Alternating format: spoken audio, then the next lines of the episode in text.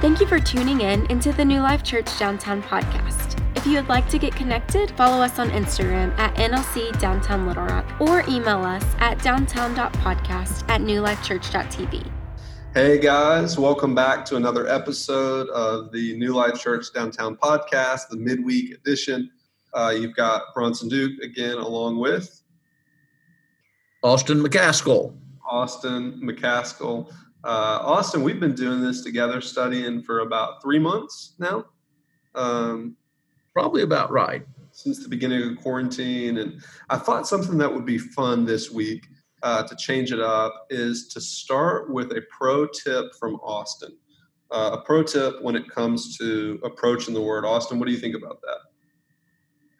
Well,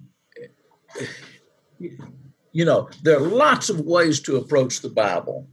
Uh, the main thing is to read it. Hmm. And um, I can remember when I was in like junior high school, I started just taking a, a, it was actually a good news version of the New Testament, which is an easy translation to read. And I would just read a chapter or sometimes more, but usually a chapter every night before I went to bed, and I just worked through it and I'd mark it up, and sometimes I would uh, put a date in it. And then when I finished, I'd start back over at Matthew and read through Revelation. Mm. Uh, when I got to college, I realized there was a lot in the New Testament I, I didn't understand because I didn't really understand the Old Testament. And so I started reading through um, just a few chapters a day uh, through the Old Testament. And to be honest with you, I'm kind of a slow learner, but it took me twice through to just get the plot line, mm. just get a, a basic outline of what the Old Testament was talking about and how it fit with the New Testament.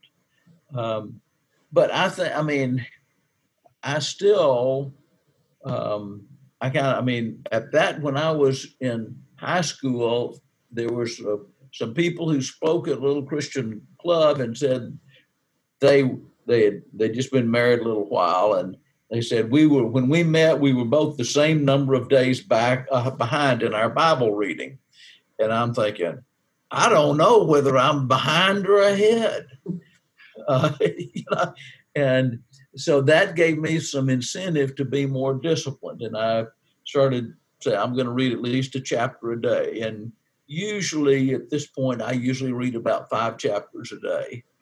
Uh, and sometimes more, sometimes less. I mean, Psalms I may read more, and uh, you know, Jeremiah and some places Luke has some long books. It might not be quite that much, but uh, that has shaped my life probably more than anything else. Mm. just learning how God thinks, learning the story, the things that are important to him, things that are not as important to him. Um, so that's, I mean, as far as Bible reading, I don't expect to understand it all. Uh, I still don't understand it all. Uh, but that means there's a whole lot more I can learn. Uh, but I don't try to figure out all the answers every time through. I just look for one or two things to underline for the morning. Mm-hmm. Uh, what that also means is that um, for me, most people don't do this, but I read through a new Bible. I'll read read through it once or twice, but then it's all marked up and it's not fresh. And so I'll start all over uh, with an unmarked Bible uh, every year or two, and you know mark it all up again. And I have uh, I used to do different colors, you know, for different aspects or themes. And I realized I didn't have enough colors. Uh, so I started marking things like A for arrogance, C for covenant, uh, K for the kingdom of God that I just put in the margin. So I can kind of glance at a page in the Bible and look through my little letters and see what the themes are that are the most important to the writer of that particular uh, book or chapter or whatever. So that's just my own personal way. It's I know everybody has a different way, but that's what I've done for the last uh, 50 plus years. Uh, yeah. I like it. So your tip, so I, I, caught a few things there. I think you gave us about five tips, uh, which is great because you guys has have a smorgasbord to pick from. But you know, for me, the thing that jumped out to me is two things. So uh, the Old Testament. Um, what would you, if you gave me the theme of the Old Testament, if you could just give me two sentences, three sentences, the theme of the Old Testament, what would you say it is? Well, I think that I look at um, the kingdom of God, the covenant of God with his people. Okay.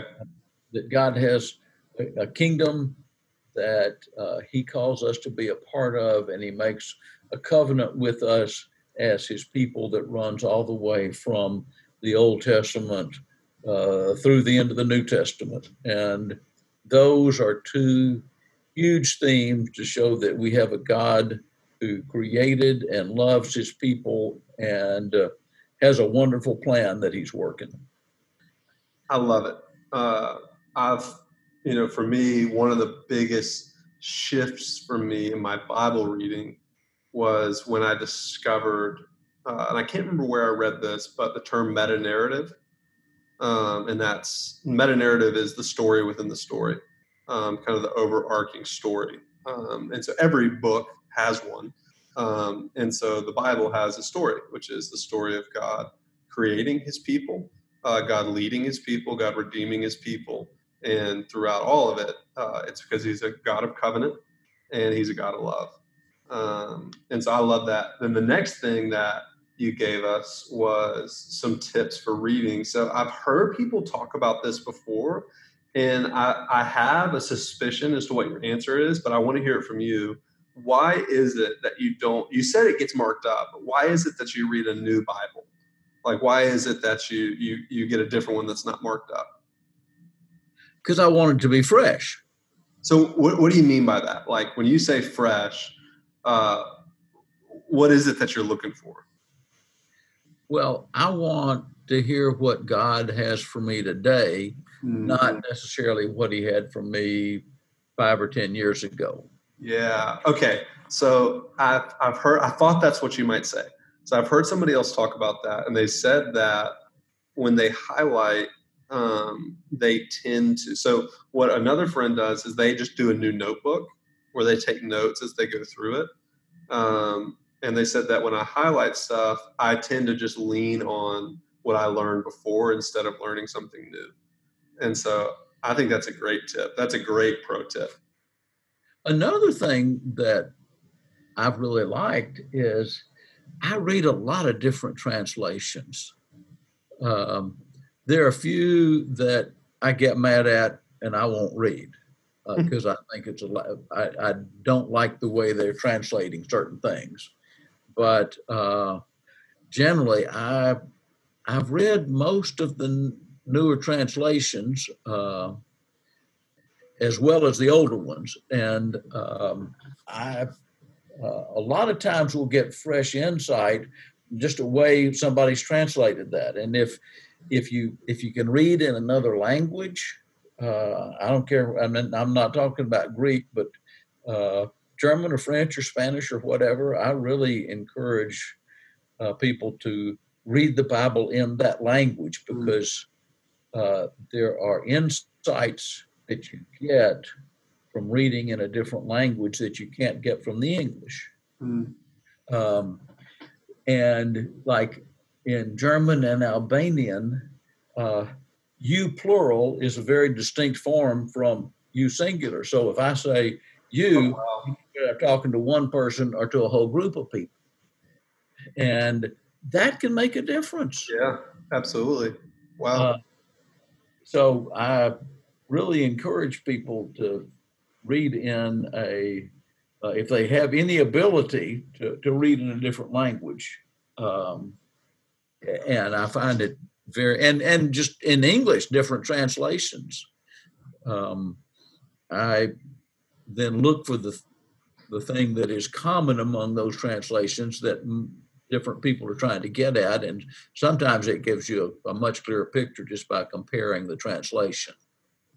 Yeah, you know, that's something that in the earlier days, I, I do it now when I'm uh, sermon prepping, but I don't do it as much in my personal study.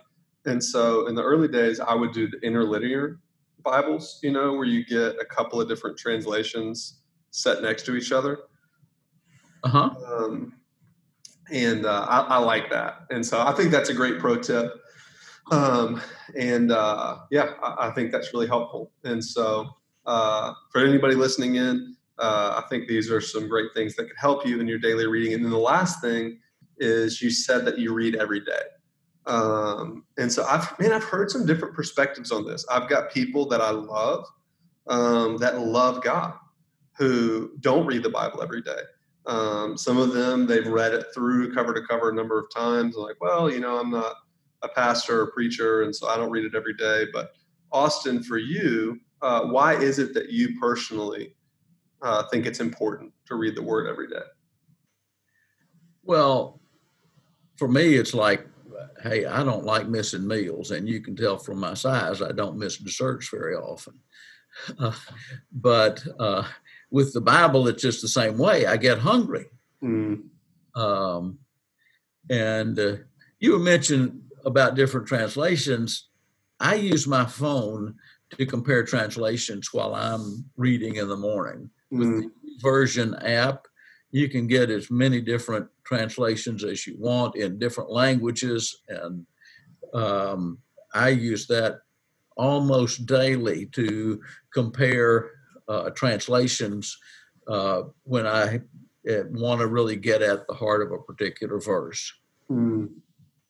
Um, well, I think that's great. You know, I found for me um, when it comes to uh, reading every day, I don't know, I'm just not at my best when I'm not in the Word. Yeah. Um, and I think there are a lot of reasons for that, but I think just practically, um, it gets me out of what I think and it gets me into what God thinks. And, you know, you and I talked a little bit earlier uh, off the record, uh, just talking about uh, the holiness of God and um, the desire to be like Him. Um, and I know when I read the scripture, uh, it, it usually becomes pretty apparent to me where I'm not like Him. Um, and so I'm always trying to find the balance. I don't think I aced it at this, Austin, of reading through the eyes of grace. And so instead of it being like, man, I come down on myself, I'm, I'm missing it, I'm missing it. That's one side. But I think the other side could be, well, you know, I'm covered in grace. That, that, that's a good teaching. And, uh, you know, something that I'm personally uh, trying to focus on is just, man, like, am I living to please God? Because if I live to please God, I've found that my life is more full. Um, and you you talked a little bit about that about that earlier, but uh, yeah, do you, do you have any thoughts on that before we go on to the next next section here of the podcast? Well, I'll just say when when I read regularly and try to pay attention, life works better. Mm. Uh, I mean, it's like God has given us an instruction manual for life, and uh, you know, it down tells you when to change the oil, and it tells you uh, what grade of gasoline you need, and it's just like it's like a car, except life is more complex, mm. and um, it gives you. I mean, the Bible has saved me lots of financial mistakes. Mm uh, from what it teaches about finance. It has helped me relationally to understand how to relate to other people, both uh, people older than me, people younger than me, people my own age, people I relate with at work, uh, how to walk in integrity in, in difficult situations. Uh, yeah, the Bible just, you know, uh, gives a lot of practical advice on what makes life work? Mm. Well, uh, I think that's a great segue into uh, kind of what we're going to be in today. We're going to be closing out uh, the book of Philippians, uh, Philippians 4, uh, 10 through 23. And uh, we're, we're going to get into that here in a few. Um, but before we do that, we're going to take a quick break and we'll be right back with you.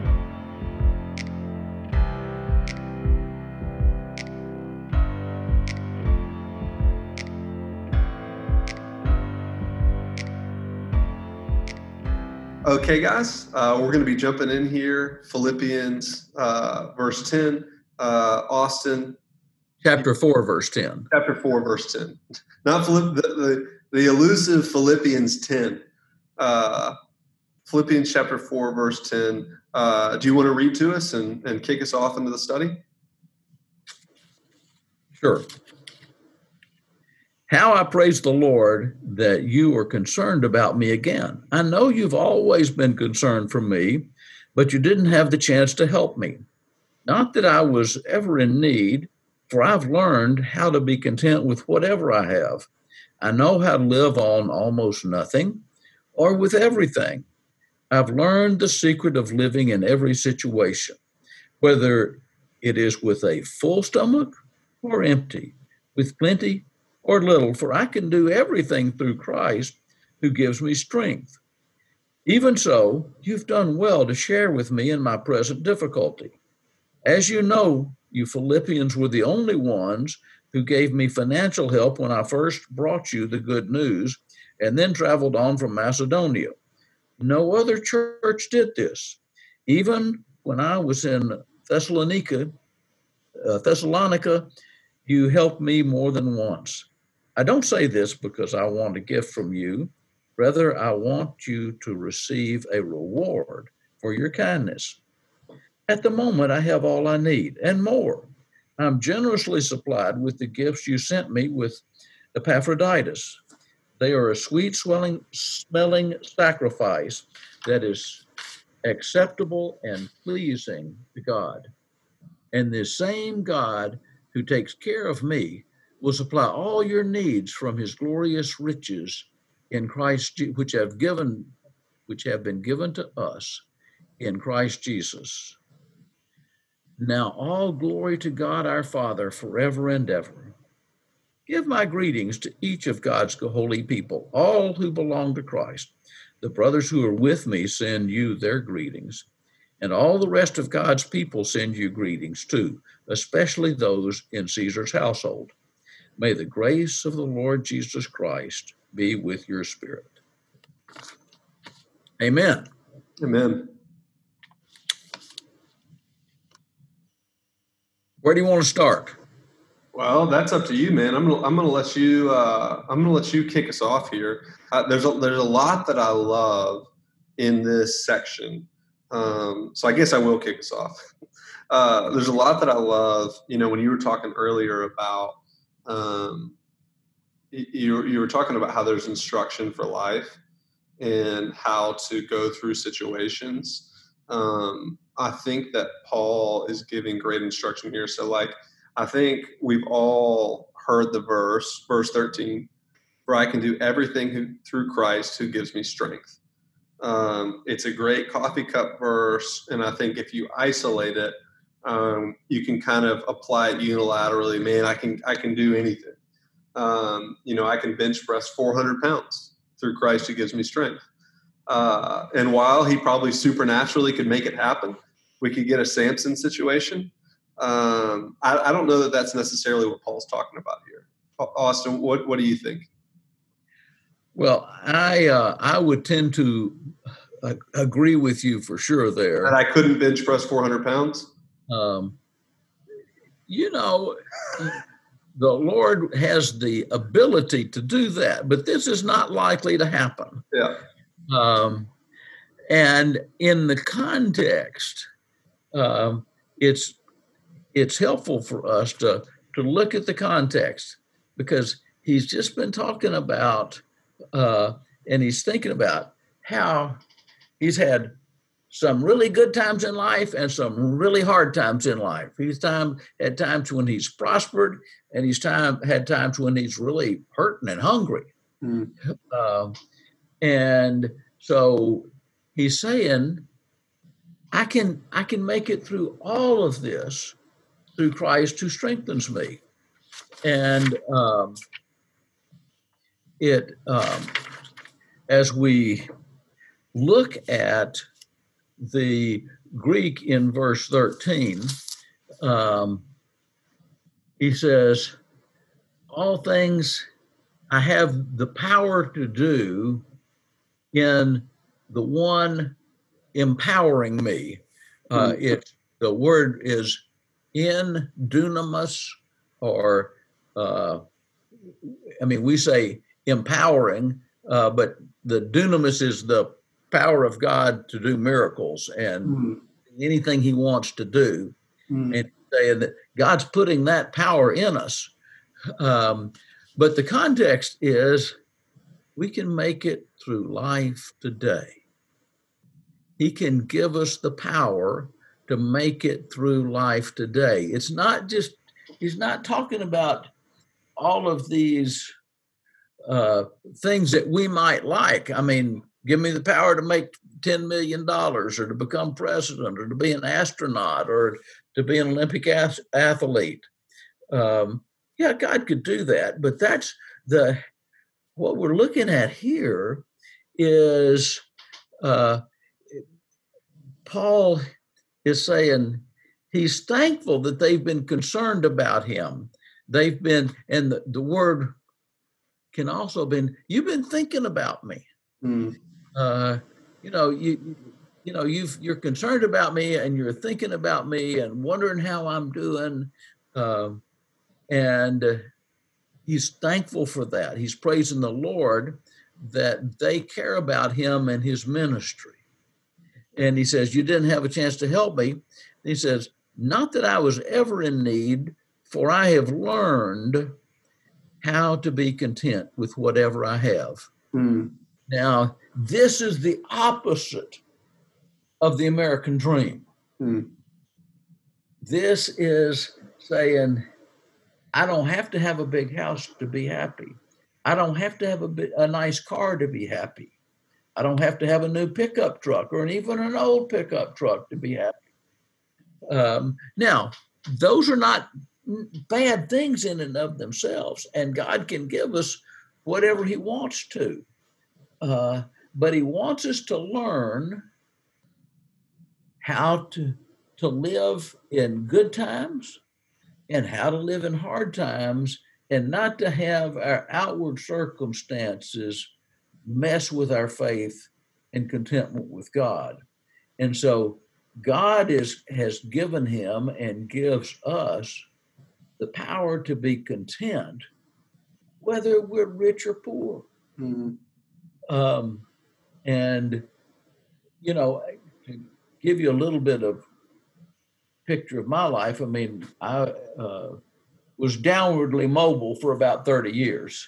I uh, started off practicing law and I, you know, I was making a good living working with a big law firm and I did that for, oh, I guess eight or nine years. And uh, then I went to seminary and obviously my income dropped and uh, I became a pastor and pastors don't make as much as lawyers do. And I did that for a number of years. I had a year and a half where my income dropped by 90% on my income tax return. I didn't really realize it till I filled out my income tax return and I saw, man, I made 10% of what I did last year. How did I survive? And yet God was faithful.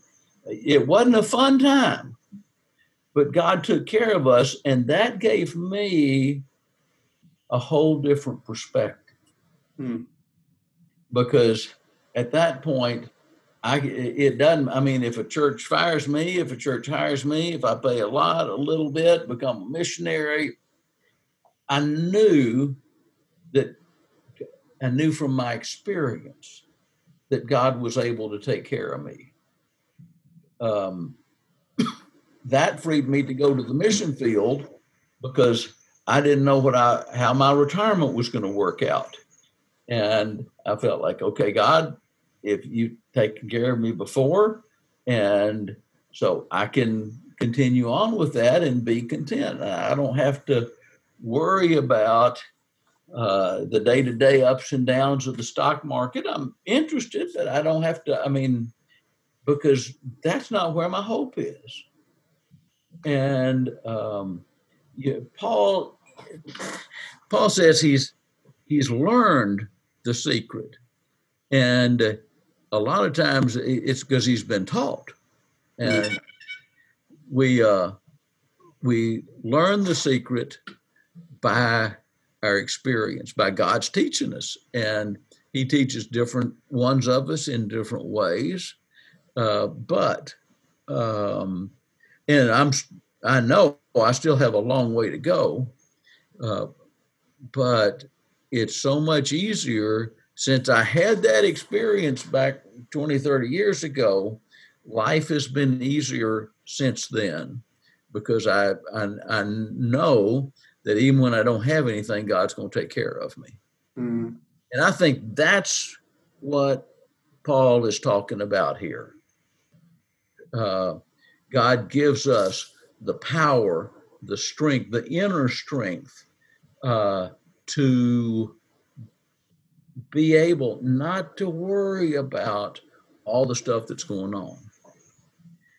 Um, I, you know, I'm over 60, so I'm a target for COVID.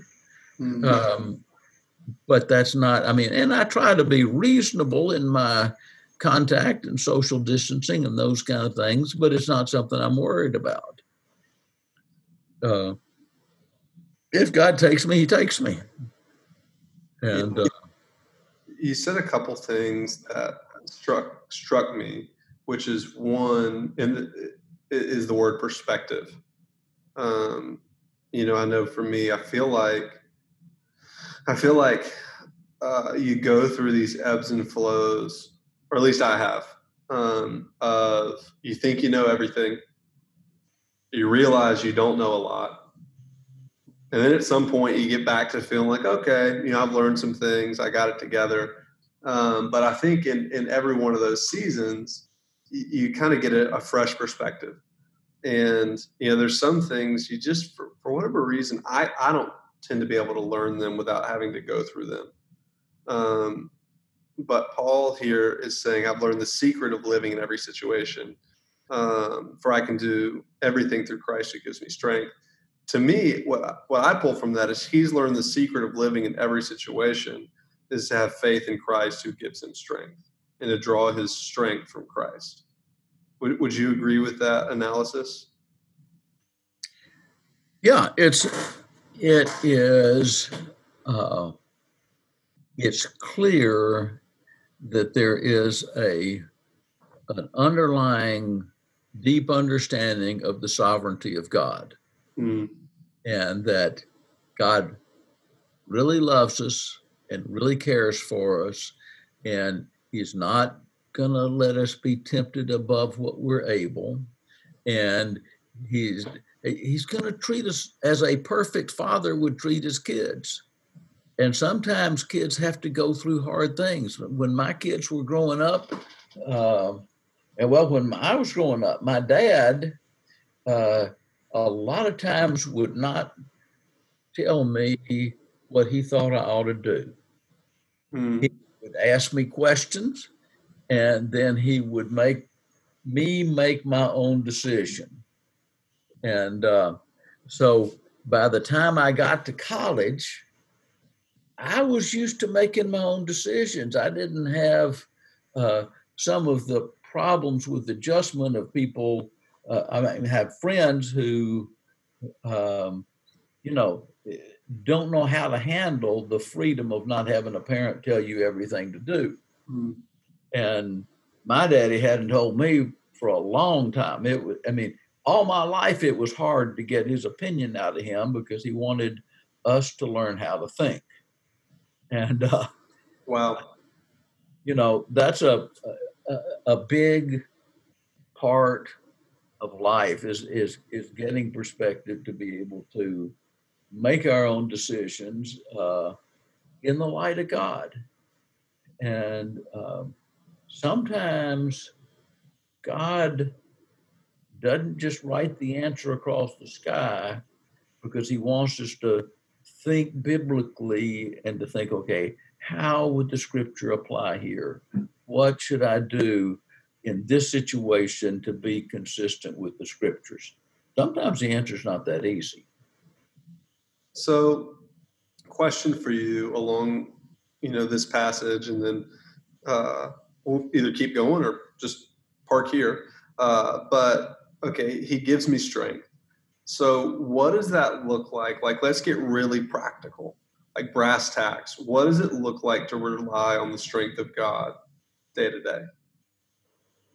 Um, well, I will say uh, that in this context, Paul is is talking a lot about missionary support.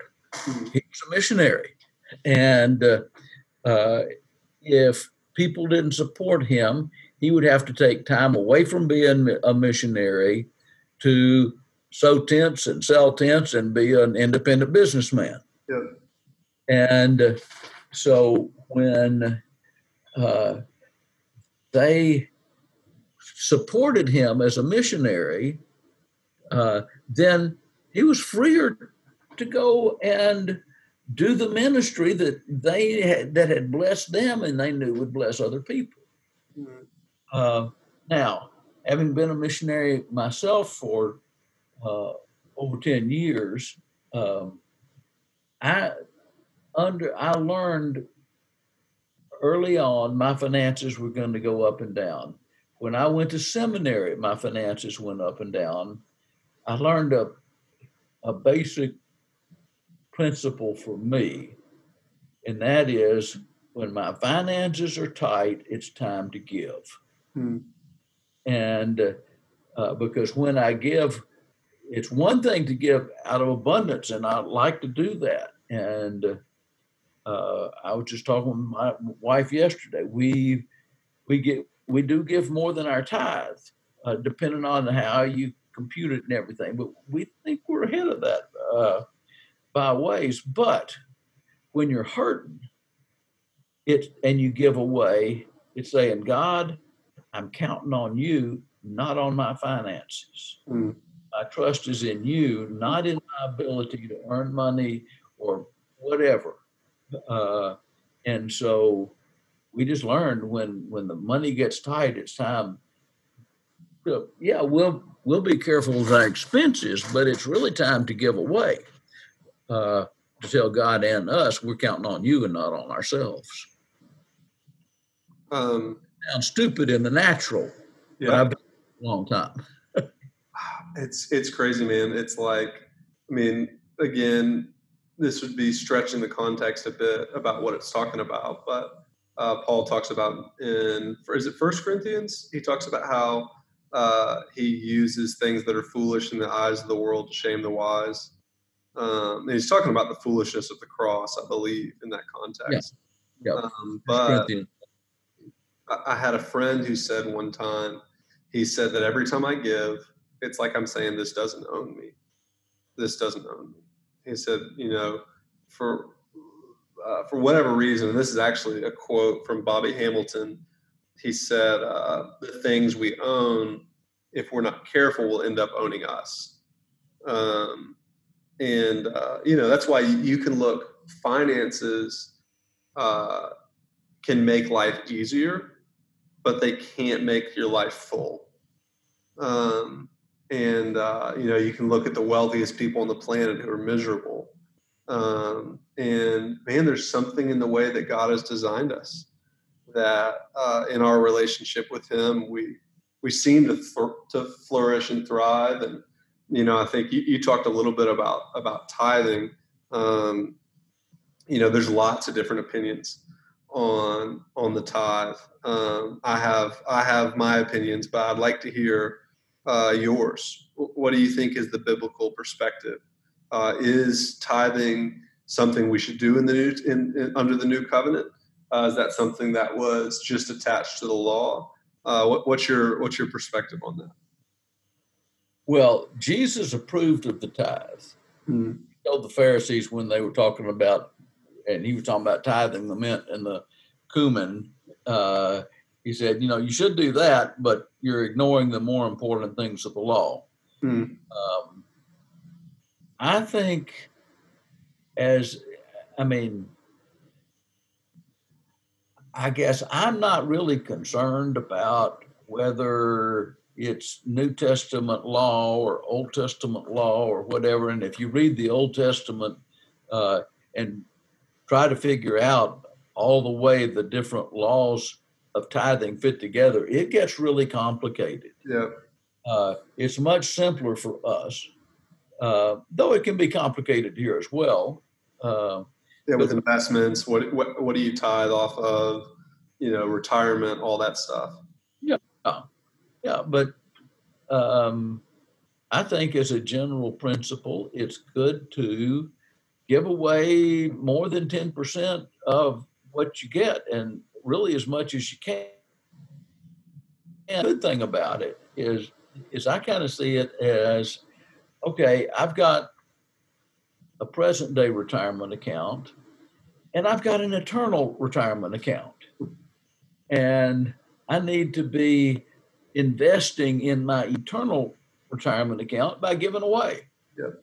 And um, so I think that's a, a, a, reasonable and significant investment. And it, it sometimes it means I can think of a time in Albania. There was a guy who needed to buy a car and he needed to do work and all this kind of stuff. He was a Christian brother, and I knew him, and uh, I loaned him the money to buy a car.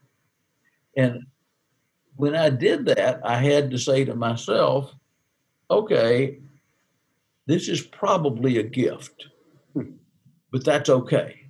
If he never pays it back, that's okay with me. And I said, Lord, I'm going to forget about it. And if you put it on his heart to pay me back, that'll be great, but I'm not going to worry about it. And uh, sure enough, he ended up paying me back the whole thing. Hmm. but, uh, you know, I think we need to have an attitude that uh, we do try to invest in our eternal retirement account as well as our earthly retirement account. You know, there's a couple thoughts that I have as you talk about that. One, you know, we talked about in the first segment uh, holy living. We kind of talked on the, talked about that briefly at the end. And I think sometimes when we think about that, we think about somebody with a popsicle stick up their butt, you know. Um, but I think about uh, somebody who has a really like wide open life. Like they're just you get around them and you're like, man, there is something about this person. Um, because when I think about God, I don't think about somebody who's stiff or unapproachable. I think about the creator, like this, um, I mean, this amazing world we live in. You know, he spun that into motion. Um, and I think that when I when I think about having a generous spirit, I, I think that's being like God. You know, he gave. He he loved the world so much he gave his son.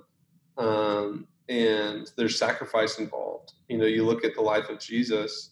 Um, he had literally the world at his fingertips, but yet he chose to love and to serve and to lower himself, not considering equality with God something to be grasped. Um, and so I don't know, like I just whenever I get around somebody who's got a generous spirit, it it it electrifies me, you know. And I think that that's the way that God is. And then um, the other thought I had if you go back, you know, for anybody who's interested in doing some more study, um, the first tithe in the scripture, I believe, was from Abraham to Melchizedek. Um, Melchizedek was the uh, king of Salem, the king of, of peace, um, I believe. Uh, way talked about it in Genesis. I can't remember what, uh, if you Google it, I can't remember what, what verse in Genesis. So the, the tithe, he gave 10% to Mel- the priest Melchizedek and that was before the law came in. And so then, if you look at the New Testament, um, uh, they actually gave everything. It talks about they, they they they put everything together, and so uh, you know, I think there's a lot of different perspectives. You know, of course, you talked about it. Jesus, he upheld the tithe when talking to the Pharisees. For Callie and I, what we've done is we tithe off our take home income. There's lots of different ways to think about it. You can get religious. I did this when I was not employed by a church, and we do the same thing now. Um, and then at the end of the year, if I get a tax return back, I'll tithe off of that. But the way we try to think is any income that comes into our house, 10% of that goes back to God. And then from there, we try to be generous as well. And so, you know, I know that you could be listening in, and all of this could be really discouraging. Uh, somebody could be listening, and you're like, dude, I can't even make my bills. Um, I just encourage you to trust the Lord. Uh, don't put your giving on a credit card to try to please the Lord, um, but just pray and talk to Him and, and do what you can. Like, you know, I know for me, when I first started giving, it was just a little bit, but it, was something. It was it was a start. And so again, I think it all comes back down to the heart. Um, you know, talks about in the scriptures not to give out of compulsion, but out of a glad and sincere heart. Um, and so I think we see here, and you've hit on it. I was a missionary for a while as well, but we see somebody who's directly benefiting, and not just them. He's not just benefiting. That's probably not a great way to say it. Um, but he's somebody who's able to do ministry because of the giving um, within a church. And so, uh, anyway, Austin, do you have any final thoughts on that before we continue? Yeah, it. Um, I guess one way of thinking about it is to see the tithe as the God has made the church the steward of the tithe and made us the stewards of the 90%. Mm. And so we give the tithe to the church, and the 90% we have to be accountable to God for uh, and to be able to give it away. Mm. And uh, from my perspective, I see God as looking for his glory to be over all the earth. And uh, so we particularly give to places and missionaries that uh, don't have the gospel. Yep. Uh, and actually, about a penny out of every hundred dollars that comes into the American church goes to unreached people. Mm. And so that's where we target the bulk of our giving. Not all of it, because we give for people hungry here in the States and overseas and everything. But I just, I got really encouraged. I was uh, talking with a pastor that I worked with in Albania, and he baptized 15 brand new believers last Saturday. Wow, come on. Uh, down to the beach and, uh, you know, did it publicly where everybody could see. And, uh, it, that was really exciting. It's a church of about 60 people. And uh, wow, 15 new believers is wow. really a neat deal. So wow. we were thrilled. That was a, a, church we worked with while we were down there. And it's exciting to see God continue to do, uh, to, to work in them and for us to be a part of it, talking with them, praying for them. We try to support financially uh, some and uh, you know, as God puts it on our hearts, we give more. And um, yeah, I think we've got to be, Jesus said, freely you have received, freely give. Mm-hmm. Um, so that's a, I think, I think we need to be wise in our giving. Give to the places that we really, from a strategic point of view, think will make a difference. Yeah. Uh, and that's why I focus on missions and especially missions to gospel if we don't send somebody there. I mean, there are still lots of people on, on earth today who have never heard the name of Jesus, have no idea anything about him. Or if they have heard, heard of, the only way they're ever going to know is by people telling them. And so I think it's good to support the people who are Jesus in the flesh uh, to people to when they would. Well, to kind of put a pin in this, um, you know, coming back to the text again, Um, he talks about learning how to be content with whatever we have. Um, and I know for me that I've had times in my life where I just kind of lived recklessly and then trusted God. I'll say that in quotes. Um, but I think what God really desires is for us to be good steward. Um, and you know, so I've, I've, got a question. You know, for anybody listening, kind of the application uh, for this is uh, when when Paul says, "I can do everything through Him who strengthens me." The the context is the things that have been written about in the past few sentences. So specifically, how to live in prosperity and, poverty. And so the question is, have you trusted your finances to the Lord? Um, I think that's a question we've all got to ask ourselves. And just something I'd throw out there is if you're out there and man, it was hard for you to get through this because you're struggling so much in your finances, consider going through a financial peace class. Uh, we've got a couple of campuses in the area. Uh, you can go through financial peace and it'll be difficult. Um, it is going to challenge you, it is going to stretch you, but it's also going to show you what you value. And so, my question to you, and this really wasn't the plan. Austin and I didn't talk think about talking about finances this whole time. This kind of went a different direction. But um, my question for you to think about is: Do you want long term financial freedom and all the things that that brings in life, or do you just want what you want right now? Um, and so I would challenge you to think about that. You're going to go through it. It's going to show you what you value.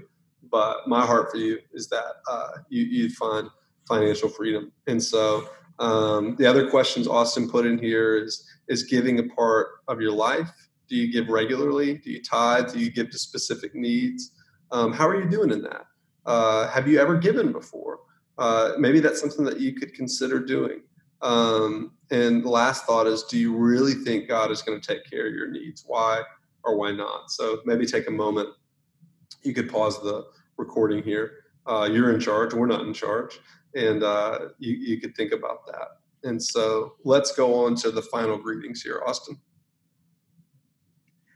Yeah, uh, Paul in verse 15 says, As you know, you Philippians were the only ones who gave me financial help when I first brought the good news and then traveled on from Macedonia.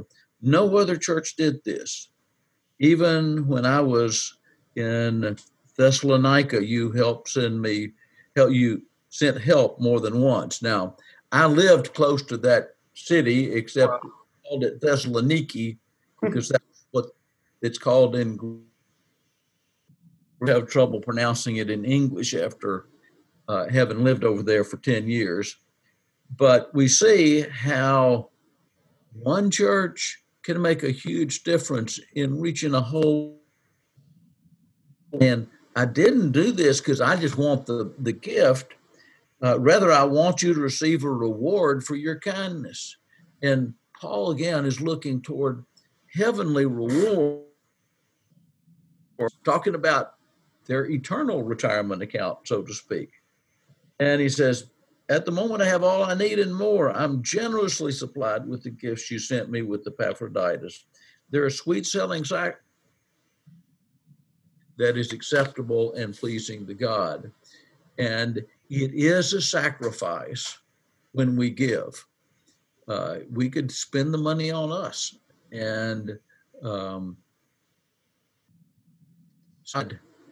when you don't have a job, and I've been there, uh, it is a sacrifice to give, uh, but it also is a privilege to watch God come through in ways that you would not imagine. Uh, and he says, and this same God who takes care of me will supply his glorious riches, which have been given us in Christ Jesus. Uh, so that's a promise that God will supply your needs. And uh, I can say, I've seen it. I've I've been with, uh, I've I've been jobless myself. I have lived with and had lots of friends who were making, you know, maybe a hundred dollars a week on a good week, and maybe a hundred dollars a month if it was not a good week, a, a good time. And yet I watched God supply their needs, and um, I, I I try to be careful to to say I would say you know, uh, Lord, are there some of these needs that you want me to be the provision for? And I told the pastor of the church overseas there, if there's somebody with a real need that's a, a problem, I don't want that to happen in this church. Mm. You tell me, and I'll figure out, or I'll raise some money, or whatever we need, because we need, you know, we need to be the church. Um, and that church has uh, had a real ministry to the poor, especially during the COVID. Um, and they put together boxes of basic foodstuffs and delivered them to the poor in the community. Um, just you know, and they're a poor church. I mean, there's only two families that have automobiles in a church of 60 people. Wow. And most of the people walk to the church because they can't afford the bus fare. And yet here they are giving away. Uh, so that's exciting to see. Um, I'm going to do something real quick, Austin. I'm going to pause my video so that uh, that maybe that we, have had a couple of audio interruptions, so I'm going to pause it, um, but I'm not going away, and so I'm still here. Uh, you'll be able to hear me, but not see me. Um, so uh, okay, let me ask you a question. Can I can I give you a maybe a maybe this may be an easy question for you, a tough question for me. Go ahead. Okay, so um, you, you talk like sometimes I think about this, and this is this is kind of a, a tough thought, but I think about you know there's times when like you talked about like God supplied the need uh, for people but then we also see times in our world where people suffer, right? And people die. Um, I mean, you think about things like awful things, like the, the first clear one is the Holocaust, but then, you know, you think about what's going on with COVID 19 um, and how that's spreading, and, you know, people are getting sick. And then, you know, you think about starvation. So, where maybe the question would be the the apologetics question would be is where is God in that pain and suffering? And why do we see God move in some ways and then seemingly not see him move in other ways? How, how do you process through that? Um, that's not that's not an easy question. That's not an easy question. Um, and I I don't know that I would want to try to answer that on a philosophical basis. Okay. But I can I can give you just a practical response. Okay. Um, the way I see it when I see needs is to say, God, am I supposed to be a part of helping solve that problem? Hmm. Because I can't solve all the problems that are out there. Yep. Uh, only God can do that. And he says in Ephesians uh, 2 8 through 10 that he's got a plan for my life and good works that he's planned for me to do and for each of us to do uh, from way before he created us. Mm. So, if that's the case, what I'm saying is, God, okay, is this part of your plan? Is this part of where I fit into your plan? and uh, that makes it a whole a whole different perspective. Um, and it's like, hey, God owns it all. Now, as a practical matter, when I was in Albania, what that meant is if somebody wanted, I didn't, you know, announce this to everybody, but if there was a need that somebody had for a car and they had a driver's license, I'd lend them my car. I said, "This is God's car, and you can, you know, uh, if you need it, you can borrow it." And uh, I even, I mean, with our apartment, we had people that when they'd get homeless, they'd come and live with us for a month or two or three.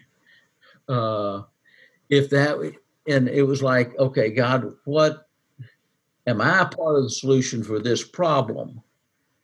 Uh, and because I can't solve them all, and I don't, I don't understand your big plan. Uh, it's enough for me just to try to figure out where I fit into my part of your plan. Does yeah. that make sense? No, it does. I, I think that's a great response. Um, and there's a couple of reasons why I really like your response. Because one, you're taking personal responsibility. So I think a lot of times when we see things that are wrong, we want to blame God instead of saying, What's my part and what's going on? Um, and so that's one side. Um, you know, there's there's two resources. I asked this question intentionally because I think that we as believers have to wrestle through this stuff because uh, these are the questions that the world's asking, right? Yeah. Is where is God in these things? And so there's two books that I'd recommend for anybody who's listening. There's a book called uh, Walking with God Through Pain and Suffering by Tim Keller. Um, and there's another book called uh, The Problem of Pain by C.S. Lewis. Um, I'd highly recommend if you've wrestled through that stuff. I actually love Austin could have given us a philosophical answer, but I love that he didn't because you're kind of doing what your dad did, which is you're allowing people to sort it out. Um, and so I'd encourage you guys go uh, spend some time if that's something you've wrestled with, wrestle with it, wrestle with God, and uh, you know I, I, believe that He'll speak um, to us. But I think right now, especially in the world we're in, you know where where is God in all of this? And um, I'll give my brief, but not a, a, bow on an answer, which is um, we shouldn't be surprised when the world is broken based on our worldview, right? For sure. Uh, because our worldview is that the the system in the world is so broken that God had to come in and uh, begin to remake it. And so it's interesting if you look at the New Testament, there's a lot of parallels between um, creation, but then also, uh, you know, the forming of the nation of Israel in, in the Old Testament. Um, and so God did something new. And so, you know, the gospel itself, as I read it and as I believe it, is not that uh, Jesus came to just kind of make things better, but Jesus came to say, no, God himself needs to be king. In fact, God is king and I'm announcing this kingdom. And so uh, the world needs more and more of that kingdom, um, but we won't see it until in its fullness until the end. And so that's kind of Bronson's take on uh, on that question. But uh, anyway, yeah. I, I, love your take, Austin. Yeah, let me add one thing though, and that's fact that it's easy to let that be an excuse for doing nothing. Mm. God didn't leave me to do that. God mm. doesn't want me to be a missionary, or God doesn't want me to go down to the poor. God doesn't want me to make friends with other races because I don't have any opportunities. And you know, you, it's easy to make excuses uh, without ever asking God. Mm. I mean, and and sometimes God will lead us to do things we're really not excited about doing. Um, it took a long time for God to get Beverly and me both together at the same time, thinking, okay, God wants us to go to the mission field. And we had visited people in Ukraine. We had had some ministry there. We loved Ukraine and thought that's the place for us. And uh, we had visited Albania and thought we can never live there. And, and you know, God shut down uh, Ukraine completely, just shut the doors in our faces and opened the doors for Albania. And uh, it was not our first choice. Mm-hmm. Uh, and I'm, I'm just saying, sometimes God will lead us in ways that are not the ways we initially want. And we can't use trying to be, I mean, saying, well, God didn't talk, call me to do that uh, unless we've really asked Him about it. and ask him seriously, is this what you're is this what you would do with my life if you were in control? Um, and that's a whole different story. It gets it makes life interesting and exciting and unpredictable. Uh, but uh, it, at least we had some of our best years in Albania. We really did, and we still have wonderful friends there, and love talking with them and and seeing what God's doing. So it, I mean, it ended. God meant it for blessing, but we didn't understand that at first. So I'm going to ask this question. We're going a little long this time, but I like it, and I'm going to keep it going. I'm going to ask this question. So for you, you've talked a number of times about things that you thought the Lord was leading you to do, right? Um, yeah. Whether that was going from being a lawyer to going to seminary to becoming a pastor to uh, you know going on the mission field, whatnot. Could you give us like what what is that process? You know, if you could give us a picture for you of what that looks like, hearing from God, then discerning, um, you know, what's from God, uh, testing it, all that kind of stuff. H- how do you approach that? Well, God has never talked to me in an audible voice. Hmm. Um, and uh, sometimes it's pretty inaudible. Hmm. Uh, what ends, what tends to happen with me is that as I read the scripture and go to worship and listen to sermons, God may be uh, open my eyes to see things in the scriptures that I hadn't seen before, and I'll just sense I need to respond to that, and that will be something different for everybody because God doesn't have the same plan for everybody's life. God does not um, want everybody to be a doctor or a lawyer, a Christian lawyer, though we have some and we need them, uh, or a salesman, or a pastor, or a youth pastor, or a missionary. You know, God's got different plans, and He puts different things on our lives as we kind of soak ourselves in the Word. And uh, then the question is, uh, how do we respond? And I, I think that there, uh, when we're looking at big decisions, we seek the counsel of others uh, in the church that are uh, wiser than we are, and ask them uh, for God's to, to, to, ask. We ask them for their wisdom. I mean, when we were thinking about uh, going to missions, my first invitation was to teach Hebrew at a seminary in Khartoum, Sudan. And I, we went to some friends and said, uh, We're not excited about this idea, but if it's something that God has for us, we don't want to miss it. Mm. And um, they all said, We believe God's calling you to missions, but Khartoum, Sudan, we don't see that being the place.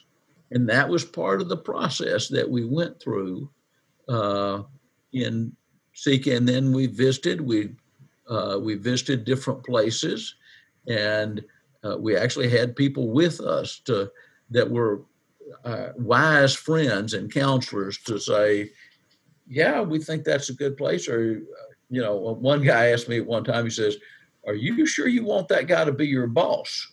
Hmm. Which would have been my supervisor in a particular country, and he he was wise and he was right. That was a good question to ask.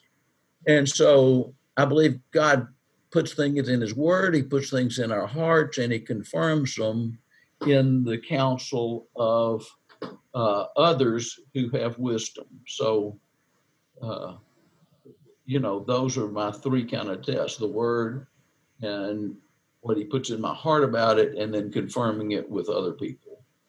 I love it, man. I think um, I think that's so wise. Um, you know, often uh, I think sometimes we we uh, let what's in our heart be the first and last authority, uh, which can be a, a pretty slippery slope. Um, but that's where again reading the word is so important because you, you know the word, you know God's heart, you can make sure it lines up there. And then also in the word, it tells you to have counselors. Um, and so I, I think that's so good. And so, you know, for anybody who's listening, you know, if you're in a decision making process, that's how I make decisions as well. Is I'll I'll get an internal sense. Um, I'll talk to my wife about it. I'll pray about it. I'll look in the Word. Okay, am I in some sort of sin that God wouldn't want me to do if I do this? And then last, I'll talk to my friends. I probably, I may lean almost too much on counselors, but for me, it's been a reaction to when I was younger. I didn't listen to anybody. Uh, and you know, for me as a pastor, I'm a pastor under a pastor. Um, so as I make decisions as a church, um, I've got a pastor that uh, I actually care what he thinks. Um, I care about his spiritual authority, and I want uh, his blessing on things, and not just his. Of course, I want God's. Um, but I've I've found that um, when you stay under healthy spiritual authority, um, that there's a blessing that comes with that. Um, and uh, yeah, I, I, want the same favor that's on my pastor's life. I want that on mine. And one of the most practical ways I can do that is by letting him speak into my life and use the wisdom that God's given him. And so it's the same thing. Anybody else that I let speak into my life, the God things God's teaching them, I'm benefiting from it. You know. Uh, and so I don't want to live in a vacuum, right?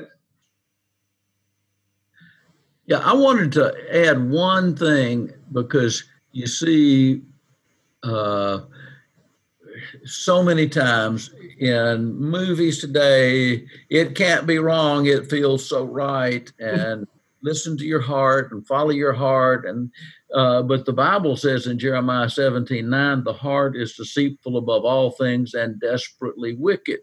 Who can know it? Yep. And so the heart by itself is a very unreliable guide. Yep. Uh, that's why we have to have the word and the counsel. It's it's the heart is important. Yep. But it's not the whole story. And if we don't use the other things that God has given us, uh, then we will walk. I mean, we'll we'll make bad decisions.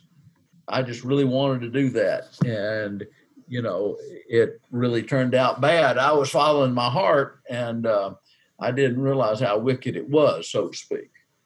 Um, so that's just a, a, a, thought that I think is uh, important to balance our heart with the authority of Scripture and the wisdom of uh, God's people. Yeah, I mean, if you look, I can't remember where it is, um, but Paul really wanted to go into Asia, if I remember correctly. Austin, I know you'll you'll probably know this, um, and it said that the Spirit prevented him from doing so. Um, and so Paul had an earnest desire to do something, uh, but the Lord had a different plan for it. And so what's interesting there is you're seeing two things, which is that Paul had a desire, which was a godly desire, but he also yielded and submitted to the Holy Spirit. Um, and so that's a whole other thing, which we don't have time in this episode to get into, but we plan in a future episode to talk about the role of the Holy Spirit because I think often for me in my life, I've tried to, I don't know if you've experienced this, Austin, but I've tried to make what I want. Okay, that's the Holy Spirit speaking. Oh yeah. That's, I mean, and it's, it's easy to do. Uh, it's the reference you're talking about is Acts 16, starting with verse 6. And Paul tried to go to Asia and then he tried to go to uh, Bithynia and you know, it just it God shut him down, and at least he was sensitive enough uh, not to go ahead anyway. That's because God was opening up the door for him to go to Philippi yep. and plant the church there that we're reading the letter about. This church that he loved so much, and they loved him so much. That's uh, interesting, and we'll hit on it since you just opened it up. Uh, it seems like God was speaking there through open and closed doors. Uh, yeah. And a lot of times, so my pastor taught me this years ago. We were actually, ironically, in Asia. We were doing some missions work, and we just kept hitting closed doors. Like, kept hitting closed doors. Couldn't figure out what's going on.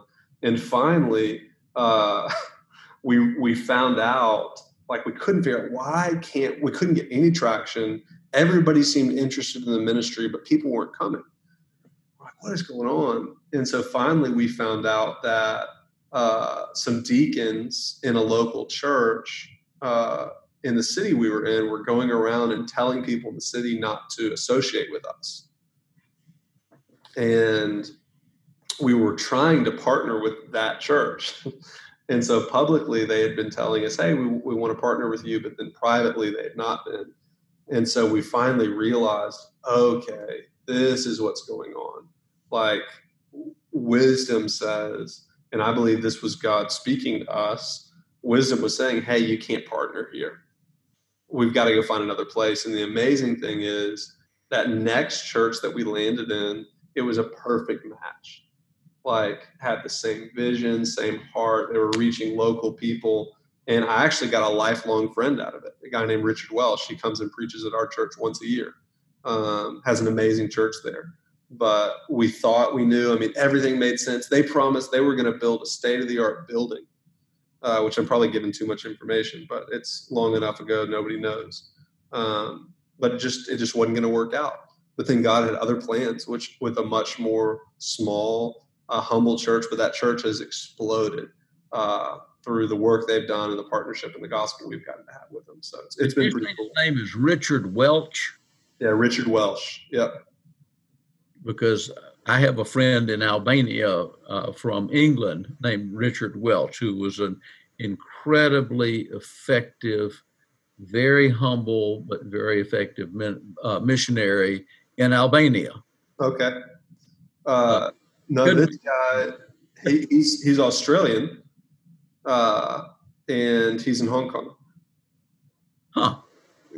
There you well, go. Uh, anyway, that's just an interesting coincidence.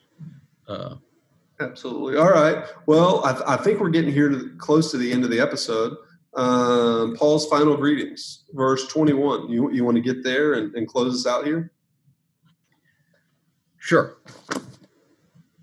uh, Paul never forgets that it's not just a church, it's people. Mm-hmm. And he says, Greet every saint in uh, Christ Jesus. The brethren who are with me greet you. All the saints greet you, especially those of Caesar's household. The grace of the Lord Jesus Christ be with your spirit. Uh, so, Paul uh, is re- really he wants he wants to say hi. He'd love to give everybody a hug, so to speak, uh, but he says, "Greet every saint in Christ. Greet all of them. Uh, tell them all that uh, I love them and miss them, and the brothers who are with me greet you." Um, and then I like it. He adds, especially those of Caesar's household. Uh, so his ministry, by being um, tied or chained to a Roman guard and has expanded to where there are people in Caesar's household who now love Jesus because of what Paul has been able to do while confined in uh, in Rome, and uh, that's kind of fun to me. That where you know it's like the devil thought, okay, I'm gonna get Paul locked up here where he can't do any of this. And now you got even people that are in Caesar's household uh, who are wanting to greet and bless the church in Philippi. And he closes, The grace of the Lord Jesus Christ be with your spirit. We don't deserve grace. We deserve justice. We don't want justice, at least from God. Mm. Uh, I, I, mean, I don't want God to, uh, I, I, much prefer mercy. Mm-hmm. And uh, God has given us His grace. And Paul closes uh, with that God's grace, the Lord Jesus Christ, the grace, His grace, be with your spirit inside, that we can be gracious people because God's been gracious to us. Amen. Amen. Uh, I love it, especially you know I love that what you pointed out. Uh, give my greetings to each of God's holy people, all those who belong to Christ Jesus. Uh, yeah, the church is the people. Um, and what's fun to me about the season that we're in um, as a pastor is we don't we still we're gathering on the weekends but the church is scattered due to health reasons but the church is still the church and the church is the people of god and so um, our prayer through this season and uh, through these podcasts is that this equips you on your journey uh, with jesus and so we're going to continue to do these um, we may circle back and do uh, chapters one and two again, right, Austin? Whatever you say, I'm okay. okay. We, we may circle back and do one and two again so you can have it, but we're also working on another curriculum uh, called Foundations um, and a series of podcasts. And it's going to be me and Austin for some of them, but I've also got, got some special guests, some academics, pastors, and friends from around the country around the world who we may bring in for some of these episodes. And we're going to be talking about what it means to follow Jesus, but really practically, like what are the foundational things you need to believe that you need to have in place and understand for you to really flourish and thrive in your relationship with Jesus. And so, you know, we, we hope these these podcasts help you guys. I've had a blast. Austin, have you had any fun with this? Uh, it has really been fun for me. And I would say if there are questions that people have about some of the foundations of the faith of prayer and bible reading and understanding you know how to understand different passages whatever your questions might be uh, send them in so that we will know that and try to address them love it uh, austin how could they reach you if they wanted to ask you any questions um, my email is austinmccaskill at gmail.com. Austin uh, McCaskill. You can see his name, how it's spelled in the uh, title, Austin McCaskill at Gmail. And then you can email me as well, bronson.duke at newlifechurch.tv. And you can also send things into the podcast email, which is at the beginning of the episode. And so, well, this has been a blast for me and Austin. We've just gotten done with the book of Philippians. Again, we may or may not come back and do chapters one and two, but just keep an eye on this space because we do have more content coming your way. And so uh, let me pray and uh, we'll finish up. So, God, we thank you for everybody who's listening in. God, we pray that you would continue to cover them in your grace. God, that they would continue to look more and more like you. And so, God, we ask that we, as your people who are made holy by your Son, uh, would then walk out that holiness that we've been given. And so, God, I pray that, that you would help us more and more look, speak, act, and be like you. And God, we thank you that your grace is right there for us anytime we fall short. And so, God, we love you. Uh, we praise you. God, I pray that uh, you would bless and keep every person who's listening in. God, that you would go with them and God, you cause your face to shine upon them. And so it's in Jesus' name we pray. Everybody says, Amen. Amen. Hey guys, Pastor Bronson here. Just want to say thank you for listening in. Our hope and our prayer is that this podcast equips you on your walk, your journey with Jesus. And so please like, subscribe, share, help us spread the word. We love you.